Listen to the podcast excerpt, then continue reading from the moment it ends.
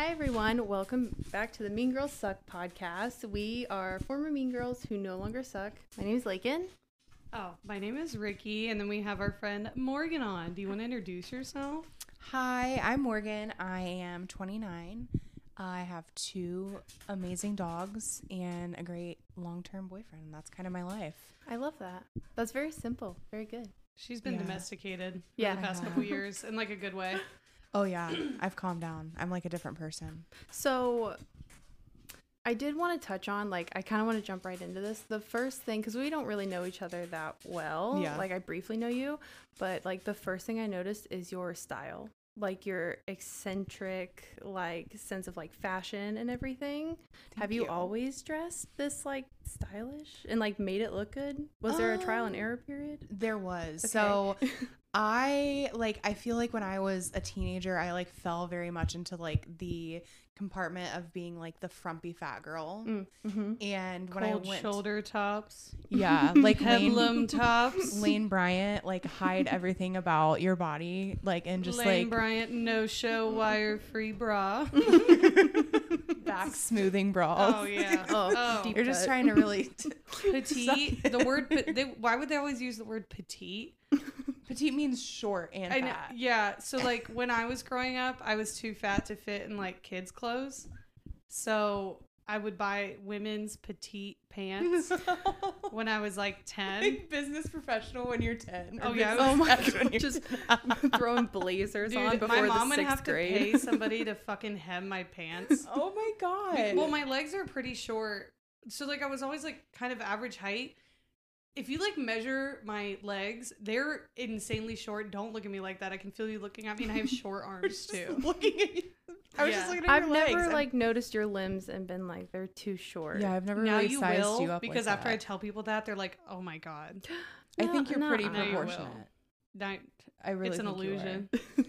Um so yeah, was like frumpy fat girl. I remember when I was in like early elementary, like second or third grade, my mom would shop for me. Mm. And my mom was 40 when she had me. So my mom is two generations older than me. Okay. I remember going to school and like a fucking Scot. Am I allowed to cuss on this? Yeah. Mhm. Okay. Yeah. Uh, let it fly. and, like, yeah, we little- talked about freebasing a couple episodes ago. yeah. um, and like this little Scottish looking kilt thing, basically. And Cute. like, Cute. so not always been into fashion.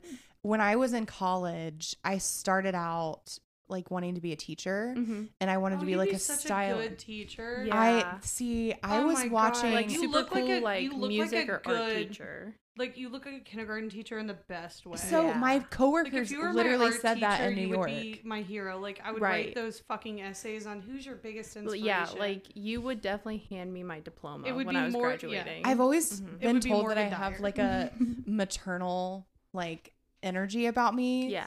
Um, but I so I went to school to be a teacher, and then I went into fashion, and it was my passion project because I was like, I want all big women to feel like they can be fashionable. So like, because I felt like when I was going out of education, I didn't have like an outlet where I could help people. So that's what initially brought me into fashion, and then I kind of just like found that there were really no limits to how I can dress as a big person.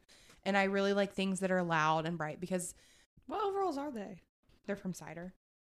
What's cider? I want a pair It's of like those. a it's like a, fa- a fast fashion brand, but nice. um yeah. So, and it's so funny that you said I look like a teacher because my coworkers when I was in New York last week literally were like you look with the glasses, the earrings, the outfit, you look like a preschool teacher. But like in a good way. yeah. Yeah, like in the best that's for kind of sure. like my that's kind of my vibe. I don't really have a set style.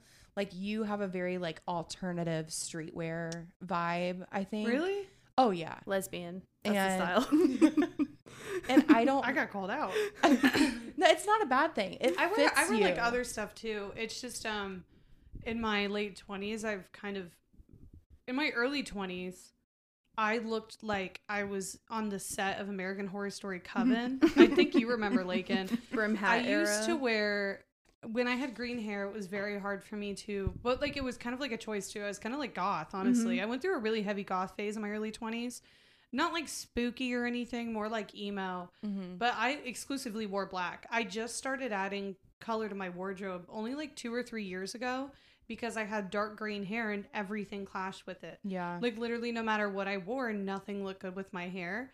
So I wore black dresses and brimmed. I still wear brimmed hats. Mhm. I don't give a. F- I'm a hairstylist. I'm gonna wear brimmed hats the rest of my life. you have a very like you have great style though. Yeah, and I used to dress super goth, and then like Mhm. just in the past couple years, I've just been. I kind of dress like. I, I would say like the best way like because I do still dress up and everything, but I have been prioritizing my comfortability physically. Mhm. I wear a lot of overalls, and. I wear a lot of Vans, Mhm. like Vans brand clothing. I kind of look like a Vans back to school ad, like most days. I feel like that goes with your vibe because you Yeah. have mainstream. You're a photographer. Yeah. Like it goes I'm with the cool. tattoo. You Mhm. are. I'm fucking cool. You're one of the coolest looking people I've ever seen in Mhm. my Oh life. my god! I'm gonna clip that. you Nice. are like when I fir- you and Carolee both, and like even you, you guys. I think it's like I'm really drawn to tattoos on people, and like I automatically assume when people have like a lot of tattoos that they're- they're just really cool. Oh yeah, that's there's why I always a story behind them. They're so me. like artistic and cool, Mhm. but you Not just me. look like a cool person. I have tattoos, so I look cool. None So, of my tattoos mean anything to You me. want to know something funny? Travis literally said to me, I it was like a couple weeks ago. He was like, "Ricky is one of the coolest looking people I've ever met, and like one of the coolest people I've ever met." He thinks you're so cool. Nice. I have fans. Uh, usually, people who are younger than me think I'm like hot shit. Like it's it's nice because I know that Travis. Well, Travis is my age, isn't he? Yeah, Yeah. That usually people who are younger than me think I'm like a rock star, and I love the ego boost. Like my nieces and nephews, they fucking they think I'm the coolest aunt. you're ever. like a music photographer. You're, Yeah, you you're like very, are like, rock very and roll. cool. Yeah. nice. Very rock. and roll. I feel like too with tattoos, there's a level that you reach after you get so many. You're like that person doesn't give a fuck. Yeah. They like what they Yeah. like, and I think that also kind of corresponds with like um wearing more color. That like confidence of being like I don't give a fuck what you think. Like this is what I like on my body. Because I also used to dress in like all black, and I feel like Mhm. as I'm getting more comfortable, just like in my own sense of style, I'm like, oh, I'll add in a little pink. I'll add in a little blue. You know what I mean? Yeah, I still Yeah. mostly wear all black. Mhm. I think it was just like a style and aesthetic that I had for like a long time, but it was also because of my hair. Mhm. And I went blonde about three years ago, and that's when I started like adding color. But I'm, I feel like now I, I don't, I wear a lot of different stuff. I usually during, I love t-shirt dresses. I wear a lot of those during the Mhm. summer, and like, or I'll wear like a four X Carhartt shirt, shirt Cute. like with no pants, like, Mhm. and I'm like, I can go out in a moo This is crazy. Mm-hmm. So like me wearing bright colors, it's actually like very like deeply rooted in the fact that I always like try to hide myself when I was younger Mhm. because like I'm plus size Mhm. and now I'm like if I'm going to turn heads, Mhm. like I'm going to completely tr- I like I'm going to break Yeah. necks. So like yeah. I'm always you get a lot like, of compliments. It's so You do. overwhelming to you me. get a ton. Like every time I know, I feel like we haven't done a lot in public together, but um, because we usually just hang out at the salon or hang out here. But every time you're in the salon, everybody's like your biggest fan. It's crazy. And like I've had people around me notice that. Like Travis, the first time we went on a date, people would come up to me and be like, I like your outfit. I like this. And like I think your confidence just exudes you, and people can feel it. Because I always heard that like it doesn't really matter what you look like as long as you're confident in it. Mhm. And I feel like that you're a pretty confident person most of the time. You do get in your own head, but you're a pretty confident person. Mhm. And um, I, I I feel like people can feel that. yeah, Mhm. it's I will never understand it. People always like every time I leave the house, somebody will like compliment me. And like I don't mean that to sound like I don't want to like Everybody you know, compliments me all the right time. but it literally happens all the Yeah, time and i'm yeah. just like thank you this Mhm. is so nice and i've kind of gotten like numb to it now Mm-hmm. like when people compliment my glasses or like my outfits i'm like this is just who i am right. You know what's funny? I have great style. What can I, I say? always get tattoo or compliments on my tattoos when I'm by myself. Mhm. But you know who? When I don't get like compliments on my tattoos, when I'm with Carolee, really because they notice hers oh, and they she's so like colorful. because and- they're colorful. Mhm. And I'm like, I have just as many tattoos, bitch, and they're done by half of the same people. I don't know why you thought that was a good idea, DJ. If you're watching the video, DJ just ate shit, and it's embarrassing for him. He wants to join the club. I didn't want to drink that anyway. It's fine. But, But- He wants to be But part he's of like, the you're talking shit about Carolee. I'm going to ruin the podcast. But everybody compliments her tattoos over mine, and I'll just be like, I have tattoos too. But when I'm by myself, like I- kicking rocks in the corner, like guys. I also I'm have like, I'm really cool too. But when I'm by myself or when I'm with like a friend that doesn't have as many tattoos, um, or even when I'm with you, I feel like people compliment both of us. No, when we're together, they compliment you a lot more, but mostly because I, my, if you can see my tattoos, it's always my arm. But I've been wearing like a lot of long sleeves and hoodies, so Yeah, I guess you also don't. You don't have like many tattoos on your legs.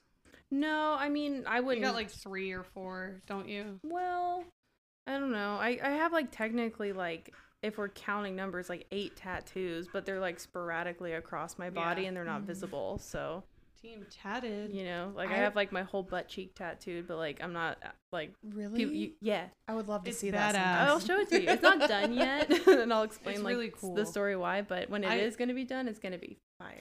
But I got my butt tattooed because Lakin got her butt tattooed. Influencer. I wish that I like I love tattoos, but I just don't think that like I couldn't pull that off. I couldn't pull off all the tattoos that like you and Carolee have. I just don't think it's my aesthetic. Like I have two like the most basic bitch tattoos. you have a mhm. semicolon I have tattoo. a semicolon and That's a so cross. sick. I almost want to get a tattoo like that for the bit. Really Yeah, like a semicolon or a cross on my wrist, just so I can like have one and be like, look at this. The That's wh- really like the half bold like cross on the ribs is always my favorite like basic go to. Dude. Well, mine have meaning behind them. So like See, I'm yeah. like uh, it's not Boo. just like what? Boo. We don't get tattoos of meaning here. Sorry. So oh, I got I have tattoos of meaning, just I not don't. all of them. No, you don't. Shh. Boo. so when I saw Carolee the first time in person, I was like, she's so fucking pretty, dude. She's like one of the most beautiful people I've ever seen in my life. it's fucking annoying, honestly. It is, and she's Is anybody? So, have you ever met anybody that's so pretty? They're just like, what the fuck? It's it- so but irritating. it's- she's also like so unique looking in the best way. Like she's Yeah. got the bright red hair, she's got the glasses, the mm-hmm. earrings, the like vibrant style, and like I'm just drawn to people like that.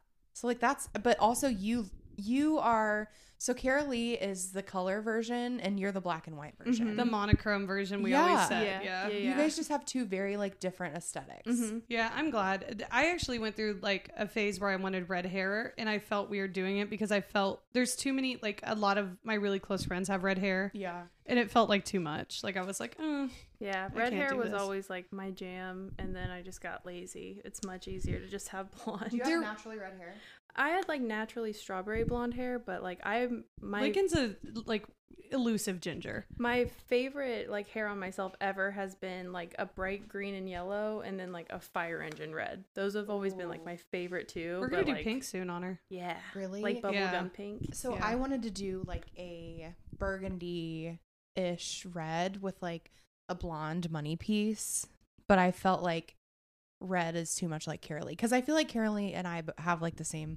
Why are we, why am I talking about her so much? I just love her. I, I, think wish it's she 'cause was we here. just talked to her. We love Carolee. Uh, we just Um, talked to her on the phone. I feel like if I had red hair, we would have the too much of the same aesthetic. I'm Yeah. like Th- that's how I felt. That's why, and I'm around her every day almost. yeah. I'm and like I the- couldn't have like I really wanted ginger hair for a second, and I did it, and I was like, I fucking hate this because we look like the same person. You guys do look alike. yeah, I I feel- feel irritating. Carolee and I have the same aesthetic. I feel like I'm the she's the dirty Shirley and I am the Shirley Temple. Like- There was a chick in high school.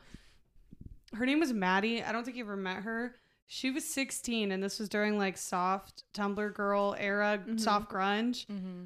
Her mom let her get a cross tattoo on the back of her neck, and it was the most badass thing I've ever seen in my Oh, life. so cool. I was so jealous because that's when crosses were the shit. Mhm. But I remember these girls in high school were talking shit about her because they're like, she's not even a Christian. And like, because she just got it for like the aesthetic because she What's was a that, like- hardcore Tumblr girl. that like TikTok sound. She's not even a Christian. She's not a Christian. I remember, yeah, I remember this one because everybody I went to high school with was the fucking same person, Mhm. and they were all the exact same. I I mixed them up all the time, Mhm. but I remember one of them was like, "Yeah, she got the cross tattoo. She's not even a Christian." That was like, annoying. Wow. So tell Hmm. me when you got about how you got kicked out of choir. That was a good Oh, segue. Oh Shit, yeah, okay. yeah, yeah. I would love to hear. Morgan used to be a bitch. I was not a nice person. And I think that just to preface this whole thing, I think that being like the fat girl growing up, I always had it in my head make fun of people or call out other people's flaws before they do the same to you. I always felt And- the same. yeah. Like you can't hurt me if I hurt you first. Exactly. and that's the way that I went about it. I was like, they're not going to make fun of me for being fat if I make fun of them first and kind of like, you know, Mhm. assert my dominance. Did you ever call anybody anorexic as an insult? Oh, no. Never. Um, I did in seventh grade. When like people would call me fat, I'd be like, at least I'm not anorexic. And like people, fat girls, like I wasn't the only fat girl. hmm Thank God. There were like uh, this sounds so mean, but I'm just glad I wasn't the only fat girl in my grade. I couldn't Mhm. imagine. Yeah. But like the girls make fun of me for being fat. I'd be like, at least I don't look anorexic and I like stuff like that. I definitely used eating disorders as an insult. Fair is fair. But I was 13, so I don't know. Cancel I me. feel I don't give a fuck. I Like, feel was like that's like 13. fair fair play when you're 13. Right. If we're commenting on bodies, like Yeah. Also all first bodies are included. It was the first time I was bullied too. Mhm. Really? because I, I went I grew up in a different school district and I moved to the one that I graduated from in seventh grade. I never got bullied until I moved to that one. Oh, that's see that's It- everybody I went to school with at like because I went to New Albany and everybody I went to school there was really nice. Like I Mhm. had like I never got made fun of or bullied. It's Mm. weird. I don't know why. And then like like I'm sure like I had disputes with people. Like I had fights with friends and stuff. But like people, I remember I was emo Mhm. and people were like doing like self-harming gestures at me in the hallway. I don't want to say it, but use your imagination. That's terrible. Yeah. because I was emo. People and I was, used to and do that was that a really lot. jarring. So I had to like come up with insults like off the off the brim. I Mm-hmm. feel like um with New Albany, you said you went to New Albany. I feel like rich kids have less problems. Like I Yeah. went so like the rich kids in my school, they Less never angst. yeah. Like but like when everybody's poor and mad, like they're just gonna start Yeah. hurling insults. What was at your high school like? Because you grew up in Um, a small town. Yeah, very stereotypical small town. Like there was no um vi- like diversity at all. Everybody was white from the country. Um my grade was different because like my specific class of people, everybody was cool with everybody. Like nobody really had any beef. Um and like it was like we had a good I had a good upbringing. There were just like some strange political things that happened. Like we had something called like Senior Slave Day. And what? yeah, and What it- year did you graduate? 2012. So we had yeah. So It was and recent. yeah. Mhm. So, but I Mhm. also think that that like kind of speaks to the fact that people in a small town have very narrow views on things because like we didn't understand. Well, I do now, obviously, that that was offensive. Like people would literally bid on the seniors to have them for a whole day and they could make them do whatever they wanted. It was for like charity, not for charity. It was like for the like the school, but it was like a thing that we did like every year. That's fucking weird. Dude, it's That's fucking crazy. my But when you're from a small town, we didn't we didn't bat an eye at it. We The were thing like, is, like, senior you- slave day. It's the best day of the year. right, Like, like you know slavery's bad, but Yeah. it's being used in a different context. So you're like, exactly. we're not doing the bad thing. It was almost like used in a satirical context. So like we were just like, that's all right. But then Mhm. I moved to Columbus and I was like, holy shit, my Mm-hmm. hometown has a lot of problems. Lots and then it started to make sense like why my parents are the way that they are, why like people I grew up with are like racist and prejudiced and like why everybody is like very Republican because they had no like exposure Mhm. to any sort of diversity, any sort of like oppression or or anything. So like Mhm. they don't know what's wrong and right. And Right.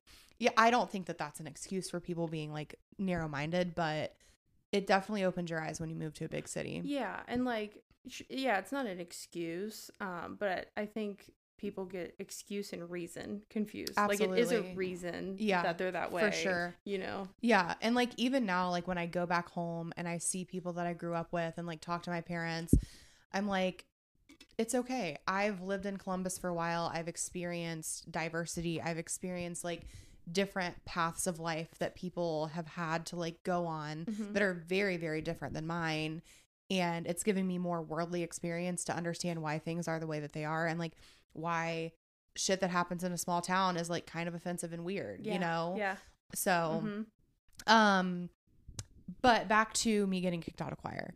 Oh yeah, Um, I. I so I was, you know, trying to it was my way of defending myself of like making fun of people before they had the opportunity to do that to me.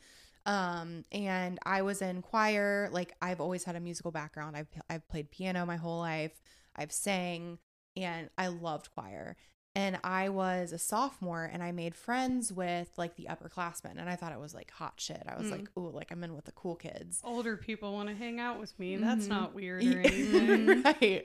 So we would like make fun of people in choir, just like kind of like offhanded, like make like comments about like, oh, like this person looks like this. And like, um, then I took it one step further and I made a list. Yeah, I made a oh, list of all the gasp. nicknames.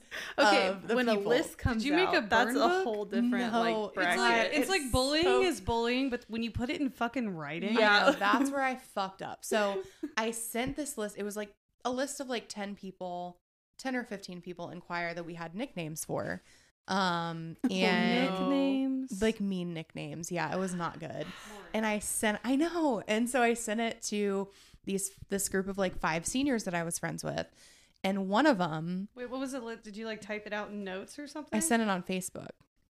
like in a and a- message. Yeah. Oh, okay, but the you didn't like post it to somebody's wall. No, no, no. I sent it, and then maybe like an hour later, this girl that was on the list posted on my Facebook wall, and she was like, "I Post on your wall. yeah." She was like, "I really hope that like I've heard that this is from you. I really hope that it's not true. This is very hurtful." on your wall. yeah. That is This so was in like 2009, and then Post the it phone on your fucking. That is Facebook so Yeah. confrontational. and the That is the ultimate form of confrontation. Yeah. I know. It's not only And she was directly really messaging shy, you, too. but doing it publicly. Right. Isn't posting on walls so insane, like a concept? Because nobody ever does it anymore. I- I think you still can if you want to. It's It's, just- weird, but like Mhm. directly confronting somebody on a public platform and letting everybody see it, and then giving them access to like and commented on it. Yeah. that is hilarious to me, and I want that to be normalized. that girl was savage and she was so shy and this was so this was in like 2009 this was when like cell phones were like a thing but we still had like a home phone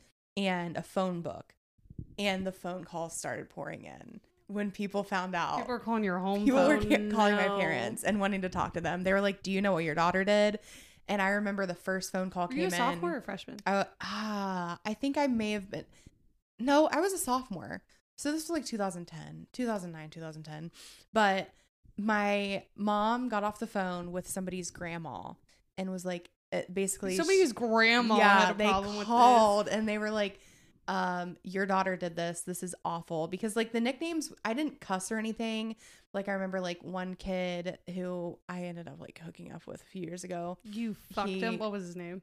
I'm not gonna say. No, Can we the get the nickname. nickname? Huh? The nickname. Um, it was something I can't remember the nickname, but it was definitely something along the lines of the fact that he had like bo, and he was like stinky. You fucked the stinky kid. he didn't. He wasn't stinky when I fucked him. Steven the Stinky. Steven the stinky. and then like there was this girl. Yeah, who was, give me more. I want to know the list. There was this There's girl no who way you was didn't have like, it memorized. You got I in so much trouble I, for this. dude. I got in so much trouble. Um, I almost got suspended. If here's the thing, if it would have been two years later when I was a senior, it would have been cyberbullying. This was before cyberbullying was a thing. Yeah, That's this is- exactly you what it can, was like, happening. Get criminal charges for this Yeah. now. Bringing back Um, full circle to influencer, you started cyberbullying. you were paving the way. You were paving I'm the way for. inf- trailblazer, you were a, you were born a goddamn influencer.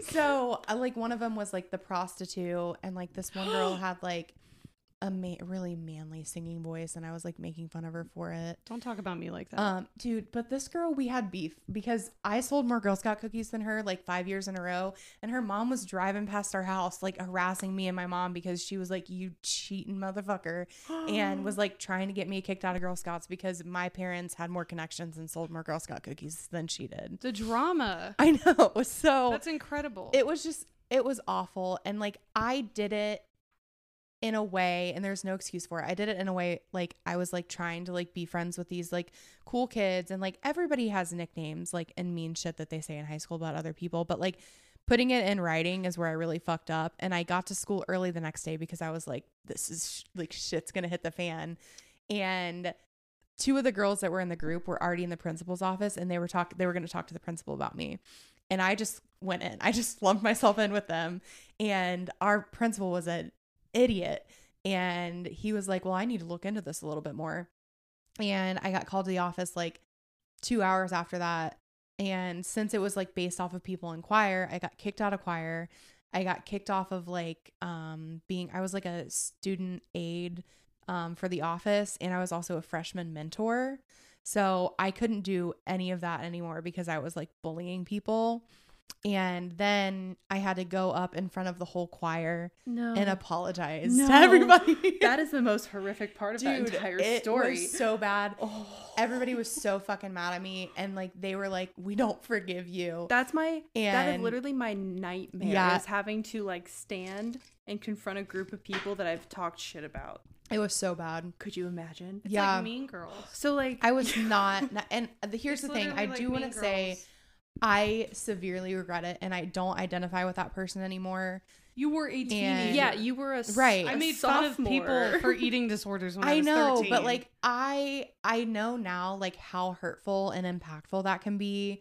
Like because your frontal lobe is fully developed. right, and Yeah. yeah, like you grew from that experience and you Right. I feel like people don't get know? empathy till they're like 26. Like I like I just I the reason why I felt empathy is because I was like I'm gonna get in fucking trouble. My parents were so pissed at me, and we didn't talk about it after that. Like my my parents and I still don't talk about it because they were so ashamed of me. People's grandmas were calling, their moms were calling, people were fucking crying, Mhm. and um yeah, the choir teacher really had it out for me after that. She was mean, but she was really really mean Mm, after yeah. that, and it. I mean, I felt bad about it, but the thing is, not the whole school didn't find out about it. It was just mostly choir kids. oh, okay. So like people really didn't hate So you me. weren't on like the morning announcements or No, anything. like, Just her face people- like a mugshot. and then people kind of just for- mean made a list of mean nicknames. She had to apologize. She's so mean. and then people kind of just forgot about it when like a couple it took like maybe a couple months but like um i remember that it was like the big thing with choir and like kind of the weird kids and then some other kid like got in trouble because he smeared shit on the walls and everybody okay, that is arguably much worse than what you did. absolutely That's he got disgusting. suspended Yeah, that's But- disgusting. so I'm surprised she didn't get suspended. I am too. I think it's because my principal was a fucking idiot. He didn't understand what was going on, and he just She truly was "What?" like, so she like gave you nicknames. yeah. And but like they showed somebody had it printed off. Oh, So it was printed off, and it Oh. was in writing. Yeah, that was bad. that's bad. And funny enough, the girl who leaked the list was my ex's ex. Whistleblower. Yeah, I know. Here's the thing. though. Choir gate. That's that is like not anything different than like shit that I did. I said Yeah. the meanest shit about people in school. One time- I But you just- didn't write it but down. I didn't write it down. Exactly. One time and I that's the did. thing. That's too. what- I forgot about this. I was so embarrassed. I wrote. So we had a Dropbox. Oh my god. This like looking on it, if I didn't get caught or in trouble for it, this would have been a genius plan. um I was in a and I am so sorry about this to the person that I did this to. Um I made a very cruel Photoshop document with text as like an anonymous letter to one of my friends and who was also in my digital design class and I put it in the Dropbox. Oh my god, is it like a Dear Sam? Like was- when you were at the club? Oh No, Ron it was, was like- three girls. I don't know why- oh. I found out well what happened is my boyfriend cheated on me with her and we were very good friends. Oh. and she admitted it to me. She was really weird. She would like get together with her friends and they would do like truth or dare. It's almost like a lot of them were closeted gay too. When I look back on it, they were like drama kids, so they would do like I think stuff that they would watch on like Pretty Little Liars and like drama like ABC family dramas. And they were doing this thing where they did like they were calling people and leaving voicemails as like confessions. Oh. And they were daring each other to do it. And I think one of the girls dared her to leave the voicemail that my and they didn't physically do anything and this boyfriend also cheated on me with a lot of other people but they were talking about being together and he told her that he loved her more than me and that he should have been with her and all this stuff and Oh, we had I'd already broken up with him and I had already had a new boyfriend and it was a couple months before this but I felt so betrayed it was the first time that something like that had ever happened to me. I was 15. And I it ruined our friendship. We we ended up being friends again when we were like 21. Um, and then we had a very severe falling out when I was like 24. Um, like we were very codependent and close for like later on in our early 20s. But this was the first time that we got into a super big fight. I thought we were like best friends, but like you wouldn't do that to your friend, right? No. and like um i wouldn't i don't know it, it's just like it was weird and so i put it in the drawer i was so heartbroken and so betrayed so i put this in the dropbox in um our digital design class and it was like i said she had a muffin top oh no. because that's something that we used as an insult in 2011 Yeah. That that was a hurtful insult too. I remember when somebody told me I had a muffin top. I never recovered. But I told her to stop wearing short floral dresses because nobody wants to see that muffin top or something. It's I remember exactly what God, it said talking about me? because my principal read it aloud to me. Oh, did he know it was you? Oh yeah, because my digital design teacher narked on me. She knew it was me because Oh. probably well she probably could trace it back to like what computer it was dropped from, but also because I was the only one who knew how to make like anything decent in Photoshop. right? She's probably like, we have one person that's It was like a- it was like- who it is. It's like a really nice font and like there was like a color palette and everything.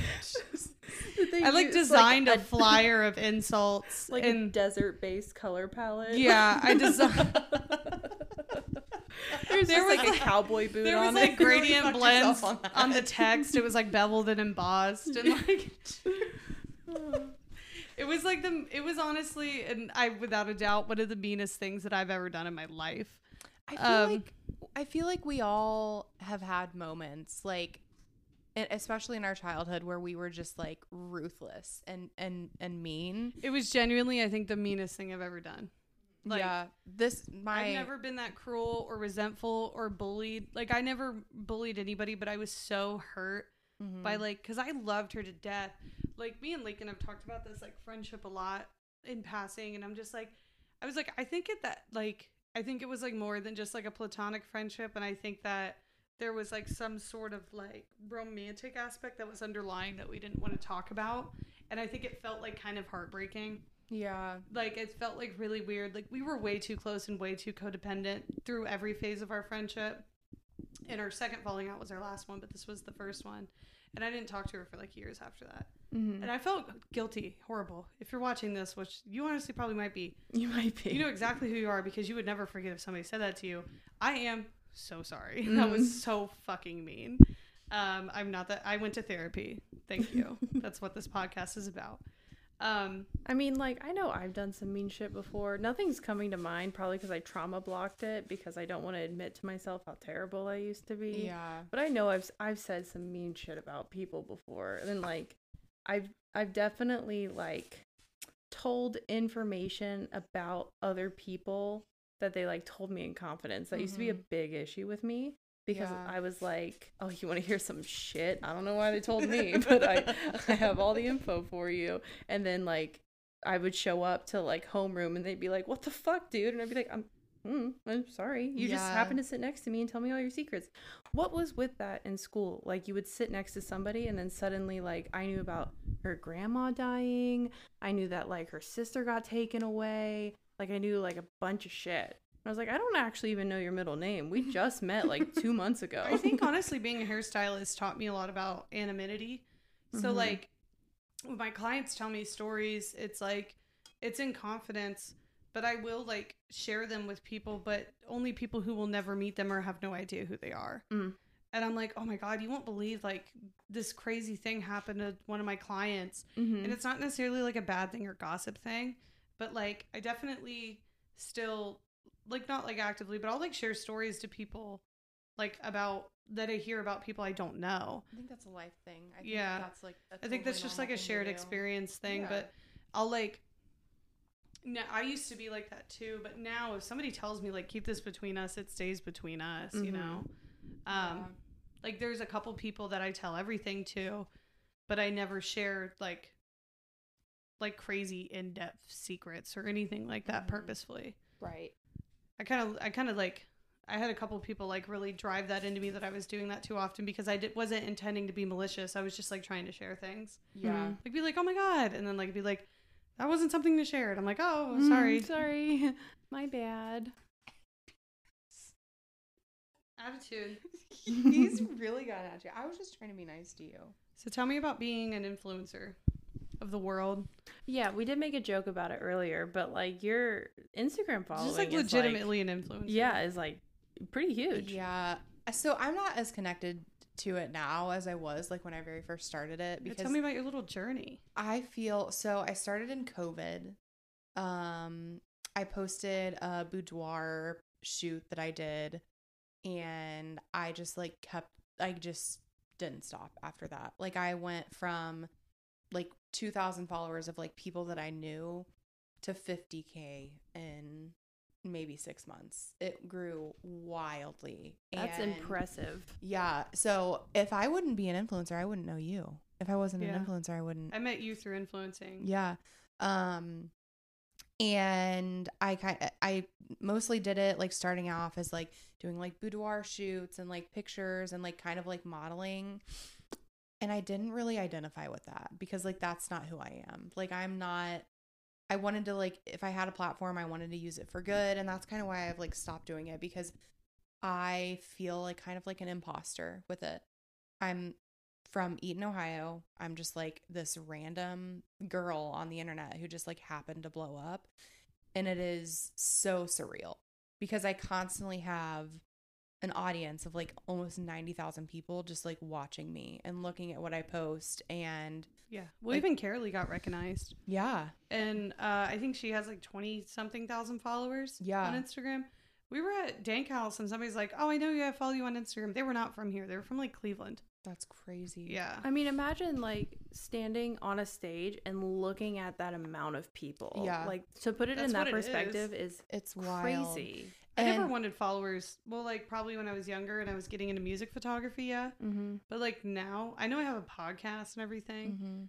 but like to me like it's not me like it's Mhm. the podcast like i want the podcast Yeah. do i want my magazine do i want my hairstyling to do well Mm-hmm. Right. me personally the only platforms that i post personal content on is snapchat and that's because only my snapchat friends can see it Mm-hmm. i don't even really post personal content on facebook or instagram Yeah. unless it's like a really cool photo of me no like Yeah. i all i have is like i put my voice out there but this is not just me Yeah. W- it would drive me up the wall with anxiety if somebody was following my personal life to that extent of that many thousands of people. Yeah.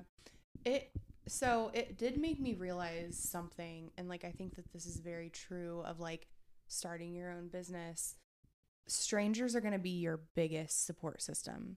Which is I- crazy. It's so crazy. So like I have very close friends of mine who still to this day don't like any of my Instagram posts. I don't like them either. and it's fine. I don't like anybody's if it makes you it's feel okay. better. I no, I'm never it's like, on that app. it's I well, and I don't care about that. It's just like people who are close to you will judge you before they support you. And when you're successful, they're going to judge you even more. And like It's like they get people- mad about it. yeah, people from my hometown like when they saw that I I was an influencer, they were like, "What the fuck is this?" And like people Mhm. would like talk shit about it. And I'm just Mhm. like I'm getting paid to do this. Like I have opportunities that like I would have never had before.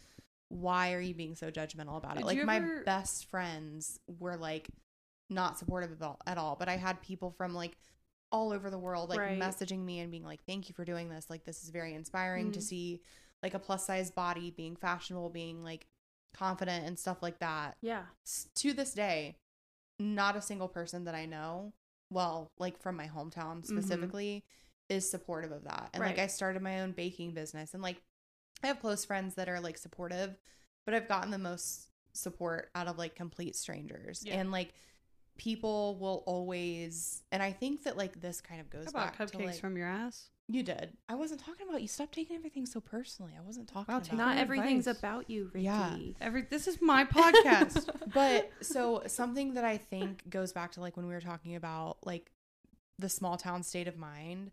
When things are out of the norm, people are going to judge it. They're not going to be Mhm. accepting of it. My friends at home, they still some of them still live at home they will always judge me for like putting my body on the internet, being vulnerable, like right. you know, you doing ever- things like this and it's it's bullying. It's a form of Yeah. bullying. It's like adults are arguably meaner than Oh, teenagers, yeah. but they're silent about Mhm. it and that's Mhm. terrible. Go Do you ahead, ever sorry. feel like a no? I was literally interrupting you. Do you ever feel like not that you should or not that I'm saying that you are, but so like for instance with me sometimes I will post like almost like a vulnerable TikTok Mhm. and hoping to relate and connect with other people that deal with the same thing I do. And I'm worried that and I tell myself it's embarrassing that if somebody I know were to see it and like do you ever feel and it's not that you should, but do you ever feel like embarrassed when you post content for an audience rather than just like something that you like or whatever? Like it's hard to Mhm. explain, but Yeah, no, so I like, get or, like it. follow a trend or like make a video doing something or make a video talking about your experience and then Mhm. you're like, oh my god, someone within my friend group is gonna say like, who fucking cares? yeah. You know? Do you ever like have that thought in your head? Because I have that all the time when I make tick. Almost every single TikTok I make, like even if they blow up or anything, because I have had some like crazy TikToks, and some of them are just like funny. But like when I made my TikTok about my mannequin body, I put like a lot of that's like my most viewed one. It has like over a hundred thousand views or something, Damn. and it's like Influencer. I know, influencer of the world. But I put like a lot of effort into that TikTok over Mhm. like months documenting it, and I'm just like, this is fucking stupid. Yeah. Like my friends are gonna think this is so stupid that I'm putting myself online. So I there are a couple different like ways that I've experienced that. I've been very open about my mental health, like as an adult, like my diagnoses, how I deal with it, especially after my car accident, like everything that I've gone through with that. Like and I just feel like people are so judgmental and my sister um like one of the very first times that I posted about my um like depression and like my panic disorder, she was like you have to take that down. That's on the internet forever. Like, what if a prospective like Yeah, that's what I'm employer sees that? Yeah. And I'm just Mhm. like, who the fuck cares? Yeah, Like, this is who yeah. I am. This is something that I deal with.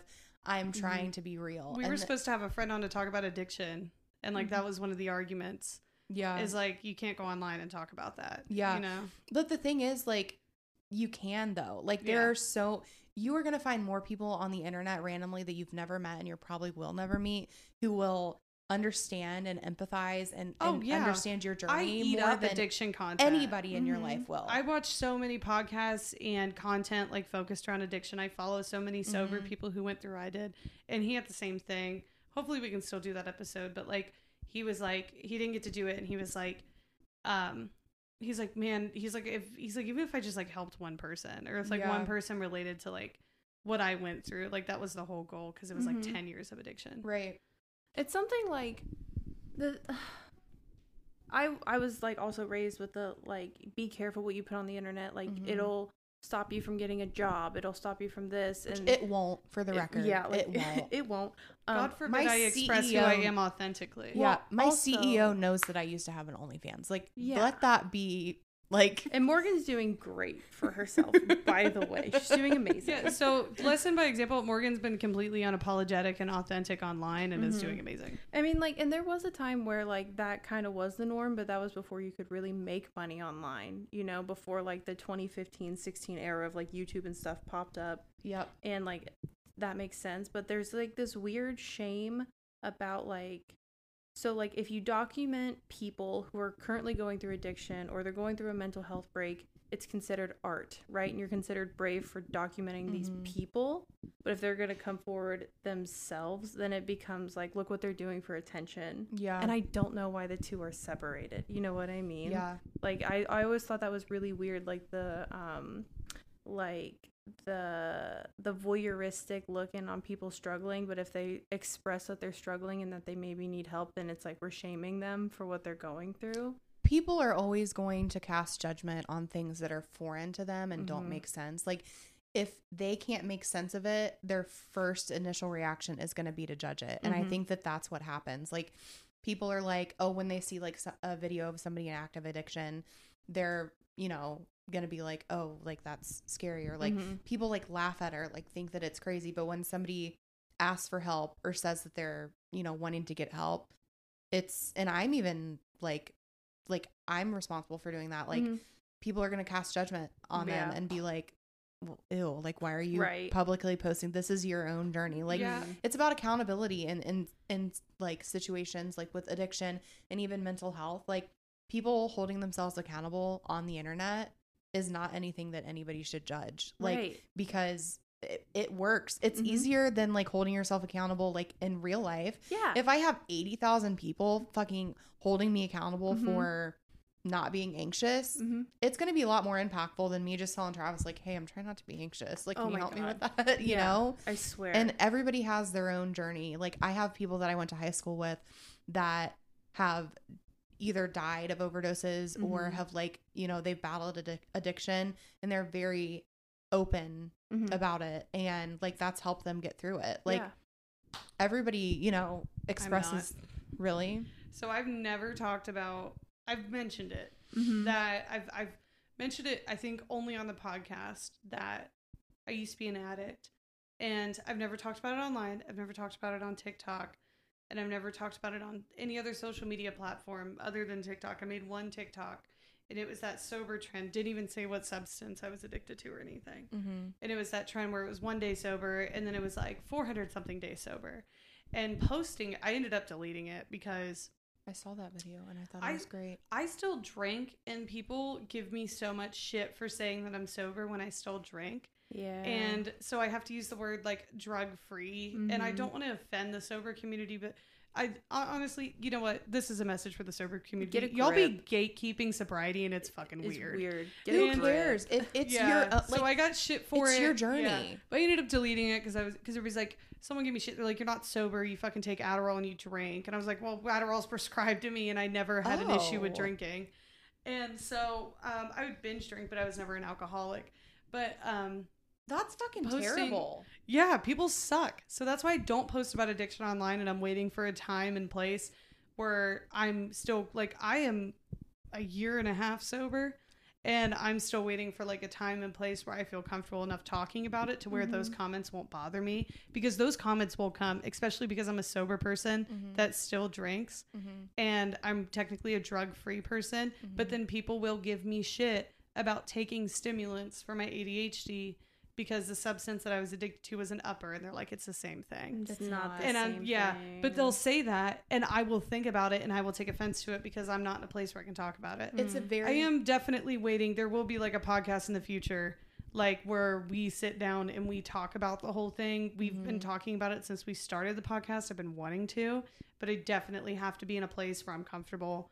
There is like one person that I want to do it with who I went through the addiction with. Mhm. So it's definitely something I want to do and that's how I want to do it. But one day it will come Mhm. because it is a very long and very crazy and I think very helpful story. I've talked, I've told you the story yeah, before too. But also, you're putting your yourself in a place of like severe vulnerability when yeah, you're I have to putting be ready out. for that vulnerability. You do, and I And mean, I'm just not. Yeah, and that's fine. I deleted a TikTok over somebody giving me shit like that. so- Right. And oh, I like the thing. I've always wanted to do things that pertain to putting myself online, and I'm so afraid of hate comments. Mhm. One hate comment, I'll crumble. Like, do We've you get had, hate like, comments, two. Morgan? We've had so- two, and we like still joke about them on the podcast. I've been very lucky. Like I will say that I managed to like target a niche group of people that were very in tune to the plus size Are community. most of your followers then- women? Uh no, they're mostly male. They're mostly. I women. well, I used to have like a 50-50 split. Now it's like 60-40. I'm surprised. Um yeah, I so I want I want to change that because I do want you to seem like target somebody that more women would follow Yeah. than men. um Just because of the message that you send, it's not because like there is boudoir stuff, and then there's boudoir and plus size influencers that talk about being plus size and talk about confidence and talk about fashion. mhm. And I always notice that those influencers tend to have more of a female audience. Yeah, that's what I want. So when I initially blew up, it was like very it came from a modeling place. Like people men were following me because like I'm pretty and like I was like I'm I was modeling, you Mm, know. yeah. I wasn't I didn't necessarily like dive into the plus size fashion niche until I reached like 50,000 followers. Yeah. And then I like really started to like cultivate my audience and like get into like my niche, but I've been very very very lucky to not have a lot of hate comments. I can like maybe count on both hands the amount of hate comments I've ever gotten it, Yeah. throughout my entire like That's Instagram incredible. journey. I mean, it's great, and I understand that it, that that's not the baseline for Mhm. you know being an influencer. You Right. put yourself in a position of extreme vulnerability. People are gonna have shit to say. People are hateful. yeah, too. they are. Like I've had you know comments about um like get on a fucking treadmill and like stuff like that. But Get I a was new also I was talking um to I think it was I can't remember who it was, but pretty privilege even when you're fat is a thing. Mm-hmm. Mm-hmm. Women who aren't conventionally attractive and are and are big are they get a lot more hate comments. Yeah. Since I would consider myself conventionally attractive and I'm big, Mm-hmm. like I didn't get a lot of hate because people can call me fat but they can't call me ugly, Mm. you know? Yeah. And Get them. like that I think that that may have something to do with it, but also I re- I was so lucky and like I do want to you know, I I'm very very grateful for like the experience that I've had I have had. Like nobody really gave me hate. I I got into an audience of people that were supportive and helpful and like loved plus size women and like some of them were even creepy but that even like led me to an opportunity to like make money on OnlyFans Right. and like stuff like that. So Mhm. it i mean i was very lucky so Mm. i really haven't had any of like the bullshit hate comments but i really don't let shit like that bother me Mhm. at first i did Was it like jarring to get your first hate comment? Where you're like, "What the fuck, man?" because i was like oh my god this person who i've never met in my life Mhm. eh, who was just like a random stranger was is just like talking shit about me and like the first hate comment i got was like bad it was when i was dating my ex um and it was like about how white women always date black men and how we're pigs and like all this shit what the fuck? it was heinous and i was just like Out of pocket. My okay yeah and i was like okay like that's like fucked up Mhm. but i just really don't let it bother me because like at the end of the day i care very deeply about what people in my circle think about me what my friends think about me Mm-hmm. I could give a fuck about what people on the internet Right. say Mm-hmm. anymore you know like i've been exposed to it for so long Yeah. i don't care Mhm. now I will say every time I look at my stories and see who's looking at them, like I always look for like people that I care about. I don't give a fuck who else is looking at them, but like. I will always care about what like if you would have made a shitty comment to me, like I would have probably cried for like sucked. 3 Yeah, days and like, 3 nights different about it, you know? Yeah, Like yeah. but Three days and three like people on the internet are mean and like I they're used to, shitty. Um, I used to give a really big fuck what people thought about me, like even just a couple years ago. But I think um because I would have never had the confidence to do this podcast like three or four years ago. And I think what it is is I just got better friends. Um, like you were sitting here being like, "You're cool." I'm like, and I'm like, uh, you know, you were like, "You're cool." Like, oh my god, you're one of the coolest people I know. And I like, you know, don't get like emotional about that because I'm like, thank you. I genuinely appreciate that Yeah. comment. But like, my friends are super nice to me now. Like, like my circle of trust of like all my redheads is very nice and very supporting of me and what I do.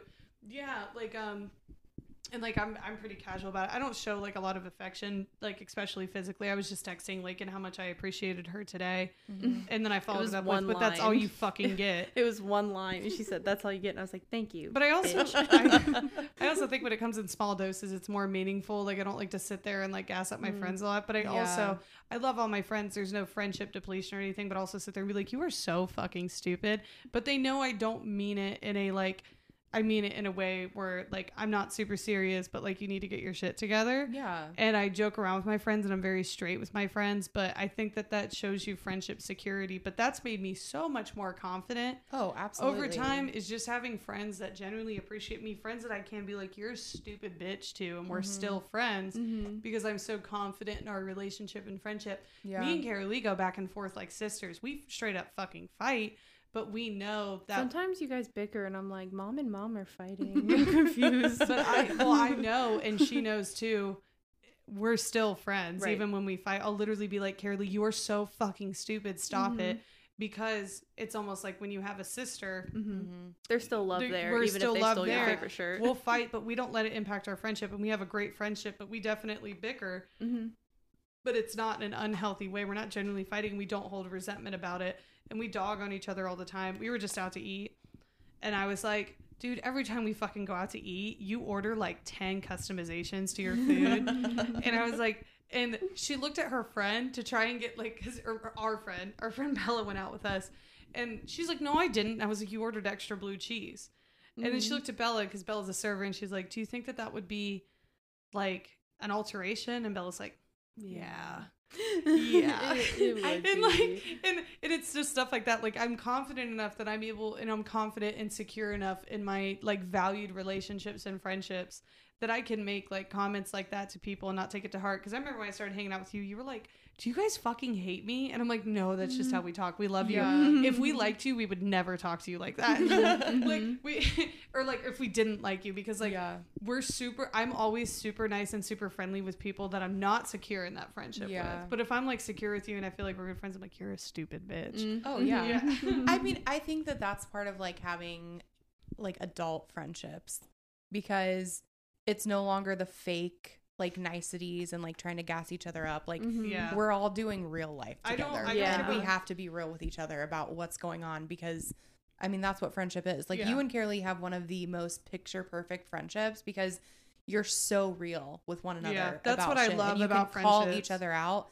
And that's what friendship is. If you can Mhm. call people out on their shit and they're they're not going to be offended by it and Right. like Yeah. like you'll they'll still be your friend at the end of the day. Like that's what adult friendship those are is. the low maintenance no pressure friendships are the ones that i love i have that with lakin like i won't talk to lakin for like a week Mm-hmm. i'd be like shit i missed you what's up and we'll just Mhm. like pick it's there's no like why didn't you talk to me for a week Yeah. Right. you know those are the friendships that i like all, all my i talk about my circle of trust a lot but it's something that my therapist taught me Mm-hmm. um she has me cate- she had me categorize my friendships um into groups instead of like ranked tier list of like who i'm close to Mhm. and that is mentally very beneficial and i think that's more how life works there's no like myspace top eight in real life and there's no Yeah. such thing as friendship depletion i just got lunch with one of my friends a couple weeks ago that i hadn't seen in a year Yeah. and we talked just like we were best friends again and that's just how our friendship is like right. We we just we haven't been able to see each other. And i told her i was like you know you're still one of my really good friends. She's like i know i don't have to worry about that with you. Yeah. and that's such a good sense of security. And that makes me so confident in the opinions of others because in my circle of trust like i only give a fuck what those people think about me and having Mm-hmm. those physical images of circles in my life because i have like my close friends my circle of trust like the people i really give a fuck about Mm-hmm. and like the people who are genuine and then i have the casual circle of trust the people i don't talk to like every day and the people i don't do projects with or see all the time but i still give a fuck what they think about me like Mhm. you're in that circle Mhm. like these are good real friends Mm-hmm. and then i have like other scattered brain circles everywhere but knowing like that i like have those makes me so much more confident in my relationships and stuff Yeah. and the opinions of others and it helps me be more vulnerable in myself but um that was a big rant about relationships that's Yeah. kind of what this podcast is I think- Morgan, do you have any final thoughts before we wrap up? We're at the hour mark already. Are we really? Yeah. we can keep going too Um, I don't really have any. I mean, I think that I want to end with like an apology to not only like the people that I hurt from like my past actions, but also like the hurt that I caused to myself Mm. in Huge. like you know and that may have caused me to like be mean to other people and you know kind of like internalized Mhm. a lot of hate onto myself and i think that that's like part of being a former mean girl is like yeah. i didn't like those people but i didn't like myself way more Wait, yeah. you know Yep. Mm-hmm. It's definitely a projection of how we're feeling about ourselves Yeah. at the time. that's growth That Look at us. how do you Nailed think it. you grew i realized that those actions were not only hurtful but i realized that it was more of a reflection of myself than it was of like those people how was it a realization though like is there something that happened to you that helped you grow out of like you know almost like being a bully Um, I think like my battle with like my mental health yeah is what really made me grow. Like, like suffering kind of yeah, moving like away for college, getting diagnosed with like um severe depression and like panic disorder, and I got diagnosed with ADHD in college as well, and then like Hell the yeah. general anxiety disorder. Like realizing that most of my life, these actions have been caused by my brain being like, you're stressed out, let's go into fight or flight. You're sad, like, let's either like go crazy or just like stay in bed for, you know, three weeks. It's, I realized like through my own struggle with myself and like kind of like reflecting that a lot of the shit that I've done is because of my my mental state and like I grew because of it because I realized I need to work on myself like before anything else. Like I can deflect all of my problems on other people as much as I want, but that's not going to cause any growth for me. That's not going to make me a better person, you know. Mhm. So yeah, just like really working through my mental health issues like gave me the peace that I needed and like the growth that I needed. Also, I got in a car accident that like really fucked my brain up and that made me grow. I've like, a heard that like a bad car accident will turn people 180. it did. for I'm- better Are or you for comfortable worse. talking about your TBI? Yeah. I don't think we've been over that. I would love. I'm a completely okay. Yeah, I'm a completely I would love for you to different talk about that because I think it's really interesting. Yeah, so I was in a severe car accident like 5 years ago um in September and um I won't get into the story. I guess I'll just like talk about like the after effects We can always of have it. you back for like the full story. Yeah, I would love I would love to tell it. I'm like Yeah. very open about it, but um I got a severe brain injury so my frontal and my temporal lobe were both like very badly affected by it. Um and I was fine for like a month and then I started having like anywhere between like 10 and 30 panic attacks a day. That's when like my health related anxiety came into play. What is it like to have Um, 30 panic attacks a day? It's exhausting. I didn't go to work. I quit my job. So would you just rapid cycle like every like half hour? Um, it would be like consecutively. It would be probably like six or seven hours of just like panic attacks, and I would like, Like- sometimes go to the ER for it because I was like Yeah. so scared. Mhm. And I lived by myself at the time. Mm. Um, and I was lashing out at people. Um, I I was so all over the place. Like I remember yelling at my mom for sneezing one time because I was just like so triggered by it. My mom thought I was possessed. Um, and like I I couldn't be alone. I was I had an apartment in like Short North. I was staying at my friends' houses because I couldn't be alone. I was so scared to be alone. Like it was it was Were terrifying. you scared because of your anxiety? Yeah, I was afraid I was going to die. Um and I was also battling a pretty severe eating disorder at the time. Mhm. Um, and yeah, like I went to a neurologist and they were like, you're going to have to relearn who you are. I, so before that, I was like, I was like a party girl. I Mhm. drank every night. I did a lot of drugs, like, and I was afraid to, like, this is going to sound crazy. I was afraid to eat shrimp because I was afraid I was going to randomly have an allergic reaction to it. I've definitely heard that from Yeah. like uh, medical anxiety people before. Yeah. So and and it got to the point where I wouldn't eat because I was afraid I was going to choke and die. Um I It's just like every what could poss how could this possibly Yeah. kill me every time you did it. exactly. And it was it was terrifying and I I like have mourned That, that, person. the car accident. Yeah. Do, do you have trauma from the car accident because you had a head injury and I did that make you like like get a like kind of like have an existential like A little bit. life like the, did that give you like a sense of mortality that you could have It passed did. away and that's Yeah, absolutely. It and I think that when you have like an existential moment like that, it can go like one one of two ways. It can either like make you like live your life and be like, "Oh, like I, I almost that, died." Yeah, it's like it's like either I don't give a fuck or now I give a fuck about it. I gave I started to give a fuck about Yeah. everything. I stopped smoking weed, I stopped drinking.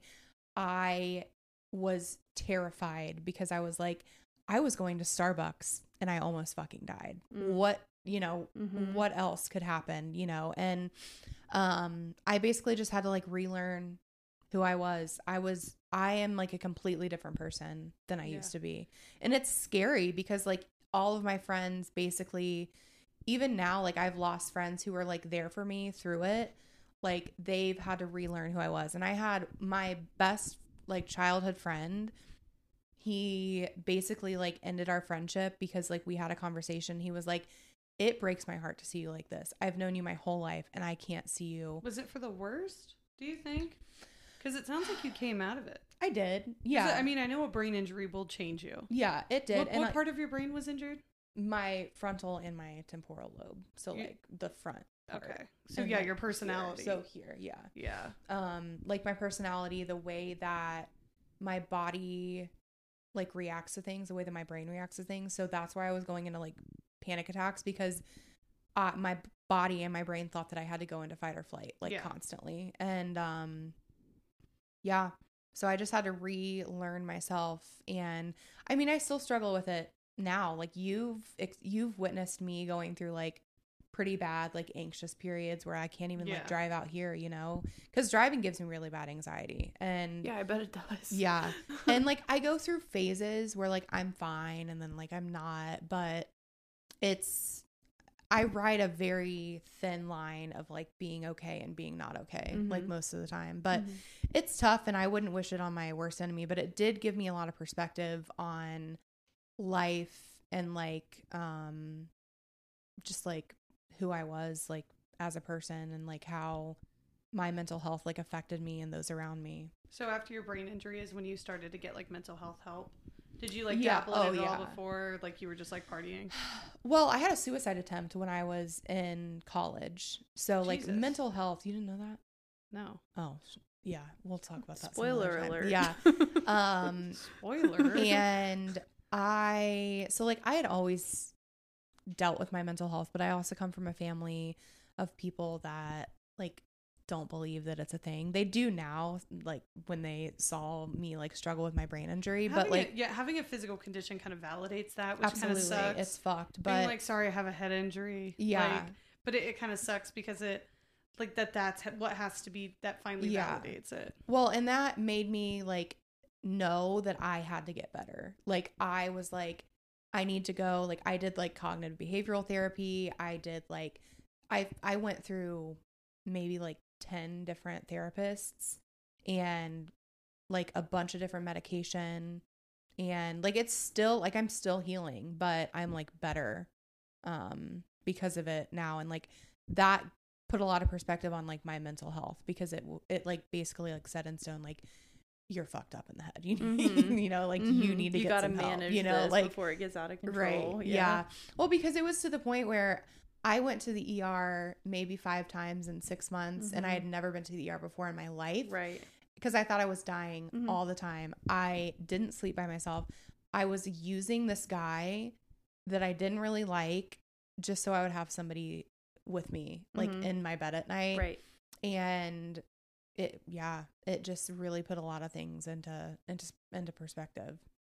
Honestly, like it's incredible though that like you used it to become a better version of yourself. Like you could have easily played the card of like I'm fucked up because of my accident. Like do this for me, feel sorry for me. Yeah, But it's like really awesome that like you were like, mm, fuck that. Thank I'm gonna. I'm gonna fix it. We're gonna work with it. We're gonna manage Yeah. it. You know. How Well- different do you feel from your former self? Do you feel the difference, or do you only feel that difference when people bring it up? No, I it's night and day. Like I have people that I was friends with in college who when they see me now, they're like you are so like grown up. Like I I'm I do not identify with like my past self whatsoever. I was like I wouldn't say I was a bad person, It's like you got a hard reset. but I did. yeah, it was fucking terrifying too. you but brain like injury and like just Yeah. was born again. yeah, literally. And like I was talking to Travis about it and he, and I, I was like you wouldn't we wouldn't be together if I wouldn't have gotten in the car accident. Him and I would not be together. What do you think your life would be like? Um I don't think that I would be living in Ohio. Um I think that I would be in New York City. Like you'd just I- be living like this crazy bachelorette party girl club Yeah, lifestyle. I Living think that that's Loca. I think the that that's loca. the life that I would be living. Like I was so hell bent on not settling down and like traveling and like and like doing all of this stuff and being big and extravagant. And I still have that side of me, Yeah. but I am in a healthy, like happy balance relationship. I feel like this is a more beneficial one. yeah, I know that like, people glamorize like girl bossing and like being single and stuff like that. And Yeah. I'll tell you right now, domestic life is pretty fucking Dude, cool. And so I guess what? It's so good. I'm not overdosing on drugs, which Yeah. is also really fucking cool. Right. So I was I was literally talking to Travis about this last night. I was like I am so comfortable. It's kind of like scary to me cuz like I get bored, but then I realize like it's not boredom, it's I'm comfortable. My Mhm. boyfriend and I don't ever fight. We have Mhm. no drama. We have two lovely dogs who are fucking crazy. Mm-hmm. Um You're just like, happy. yeah, I have Mhm. I have a secure job. Like my relationship with my parents is great. Like I am just it's normal. and And you like know that gives you room to thrive in other things. It does. in hobbies. exactly. I, I gives you- just when- started crocheting today. Shout out to me Oh, for hell like branching yeah. out. It's on. I feel like people always ask me, they're like, "How do you do so much? Like, why do you wear so many hats?" And I'm like, "Because I don't have any bullshit in my life, and I don't do drugs anymore." When I was with you have so much more time when you stop doing drugs. It's awesome. and also when you have I thought I was healthy so busy. When you have healthy relationships in your life, Oh, it yeah, also you don't have cuts to out spend all that time. Yeah, on. like I came from a very, very unhealthy relationship that consumed so much of my time and energy. And now I don't have to worry about if Travis Oh, yeah. doesn't text me back in three minutes. If he's going out and fucking other girls, he's Mm-hmm. probably just at work. And I can crochet and cuddle with my dogs. And I started playing guitar. Like Mm-hmm. I feel normal. So like to your point, eliminating the bullshit, yeah, like and just being normal and boring like it opens up your life to so many more opportunities to like do different things have a fucking bakery business you know like it's i i feel so content in like normalcy and like boredom and Yes, that that's good. that like before my car the accident shit out of people, and I, it, it's so good. yeah like before my car accident i would not have been like okay with that it was terrifying to me to get You'd married be like, I need to live my life and do cocaine in New York City, Literally. and do OnlyFans and blah blah blah. And it's like, yeah it's like, yeah, if you love that life, that is amazing for you. But like domestic life, once you like, if you really find, I feel like people are afraid of settling down because they do it with the wrong people. If you settle down with like the right person, and you like get a job you really like, yep and you're like chilled out, and you're in a safe, secure environment. My god! Life then then you so start a podcast good. and talk about it. It's awesome. life is just good. Like I the most I get stressed out is when Bodhi eats shit that he's not supposed to. Yeah. And like being domesticated. Are you Mhm. Oh, okay. Yeah, long term relationship. Yeah. I just don't have like a lot to say about it because I feel slightly differently than you guys do, but not in like an argumentative way. I Yeah. just I don't I like being domesticated Tell me. to my one person. I don't like being domesticated to a certain place. Oh yeah. Well, you guys Oh, are gonna do yeah. all that. You You, know what I guys mean? are gonna Like- do cocaine in New York City together. I hope Yeah. not. well, you know what I mean. Yeah. You know what I mean. Yeah, yeah, yeah. I mean, I feel like being domesticated can look different in Mhm. a lot of ways. It can Yeah. be having a house and kids and dogs, or it can be being like I have a friend who is in a relationship. He lives in um what the fuck? Why did my mind just go? He lives in Washington D.C. mm-hmm. and he's fine as long as he's with his girlfriend. Right. He's happy. He's like, and I feel like domestication can look different for Yeah. different people. Well, how do you Yeah. feel about being domesticated? Oh, I I mean, I wouldn't want to be with anybody else. Like Cody's my best friend in the entire world, you know, and like so cute. even like our our biggest problems are considered blessings in other relationships. You Mhm. know what I mean? Like it's Yep. the really like we're pretty bad with money. And Yeah. like he's a Capricorn, I'm a Gemini, so we have to figure out how to communicate sometimes. Right. But like I mean, yeah, I I like I couldn't imagine being with anyone else. I also am just like a serial monogamous Mhm. person anyway. So Yeah. like I've always been somebody to jump from like relationship to relationship and the thing is like if I'm not going to be in a relationship, I'm going to be alone. I don't like to date around. Yeah. I don't really love people that much. um same. I feel. but that. no, I love like my current partner. He's great. He's like I couldn't imagine like growing old with anyone else. Like if I picture like the end of my life, like we're sitting in wheelchairs like just laughing. Like that's really about Yeah. it.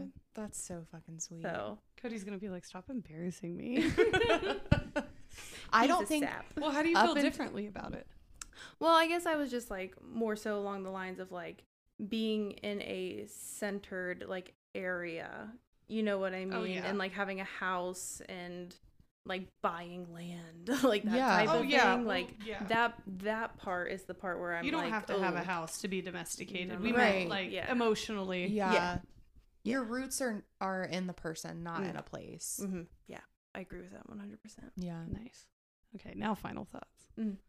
This was wonderful. This was Yeah. so much fun. Thank you so much for coming. I would love to come back on and, Yeah. and talk to you guys. Please. Yeah. We can talk Please. about You're welcome to. like suicide or something. Yeah. Something light. Suicide. Yeah. I actually I was don't. talking about the 22 caliber killers at work the other day in the salon full of people, and I was like, Jesus. I don't think I've. I can't believe I've never told you my like suicide story. No. Yeah, well, we'll get into it. yeah. Yeah. We'd love Get to have you back. it. Well, thanks for listening, friends. Mm-hmm.